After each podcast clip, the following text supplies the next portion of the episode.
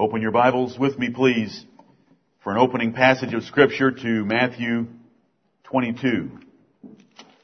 Matthew chapter 22 in a parable of our Lord Jesus Christ and a simple one at that. And may we be humbled by it. May it cause us to rejoice with trembling. And may it cause our hearts to be filled with thanksgiving that we are in this parable. Matthew chapter 22, let me read to you the first seven verses. And Jesus answered and spake unto them again by parables and said, The kingdom of heaven is like unto a certain king, which made a marriage for his son, and sent forth his servants to call them that were bidden to the wedding, and they would not come. Again, he sent forth other servants, saying, Tell them what you're bidden, Behold, I have prepared my dinner, my oxen and my fatlings are killed, and all things are ready. Come unto the marriage. But they made light of it, and went their ways, one to his farm, another to his merchandise. And the remnant took his servants, and entreated them spitefully, and slew them. But when the king heard thereof, he was wroth, and he sent forth his armies, and destroyed those murderers, and burned up their city. Amen. This is a history of the prophets and apostles of the Lord Jesus Christ being sent to the nation of Israel. They were the ones first bidden. Jesus Christ's ministry was limited to the lost sheep of the house of Israel, and the prophets and apostles went to that nation first and offered to them the kingdom of serving the Lord Jesus Christ. And we're told here what they did to the servants that he sent. They made light of the kingdom. They were more, more interested in making money and going to their farm and checking out their merchandise than they were the Lord Jesus Christ.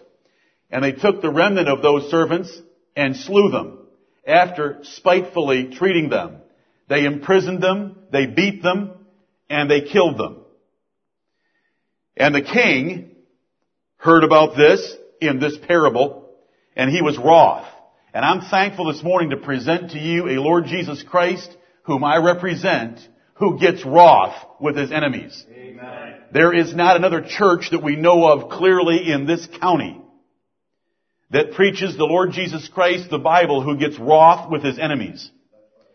The Lord Jesus Christ was wroth with his enemies.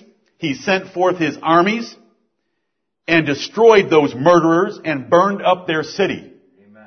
Through verse 7 was fulfilled by 70 AD when the Lord Jesus Christ, in reward for what the Jews had done to his prophets, what they had done to his apostles, and what they had done to him, and because they were the most devil-possessed generation that ever walked this earth, because they were contrary to all men, that is devil possession. And because Jesus said that generation would be more devil possessed in Matthew chapter 12 verses 43 through 45 than any other, he sent his armies, destroyed those murderers, and burned up their city. Mm-hmm. So far, he is Lord. But he is also our Savior of the Gentiles. So we keep reading. Then saith he to his servants, the wedding is ready. But they which were bidden were not worthy. Go ye therefore into the highways, and as many as ye shall find, bid to the marriage. Amen. So those servants went out into the highways, and gathered together all as many as they found, both bad and good, and the wedding was furnished with guests. Jesus said this is a picture of the kingdom of heaven.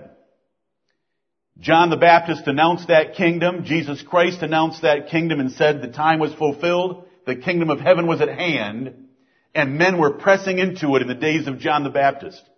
The Bible tells us that the law and the prophets, that is the Old Testament, was until John. Since that time the kingdom of heaven is preached and every man presseth into it.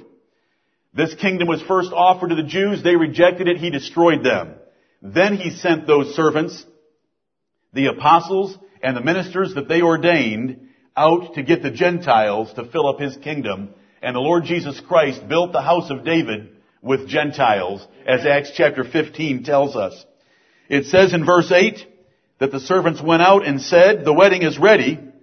Uh, the, the servants were told by the Lord, the wedding is ready, but they which were bidden were not worthy. It makes me think of the apostle Paul's words in Acts chapter 13 when he addressed the Jewish crowd and he said, Ye have judged yourselves unworthy of everlasting life. Lo, we turn to the Gentiles. And when the Gentiles heard this, they were glad and glorified the word of the Lord, and as many as were ordained to eternal life believed. That's Acts 13, 46 through 48. And brethren, we are in that number today. We are Gentiles that the Lord sent out His servants, His ministers, to find us in far-flung places of the world and to invite us into the kingdom of heaven. We are greatly blessed this morning, and I trust that all that we do this day will honor Christ our King, and that we will give Him great attention and great affection for Him inviting us to His kingdom. Instead of making light of it, instead of going to our farms or our merchandise, instead of spitefully treating His ministers, instead of wanting to kill them, as the Jews did. May the Lord have mercy upon us and bless us this day to see Jesus Christ as our Lord and the Savior of the Gentiles.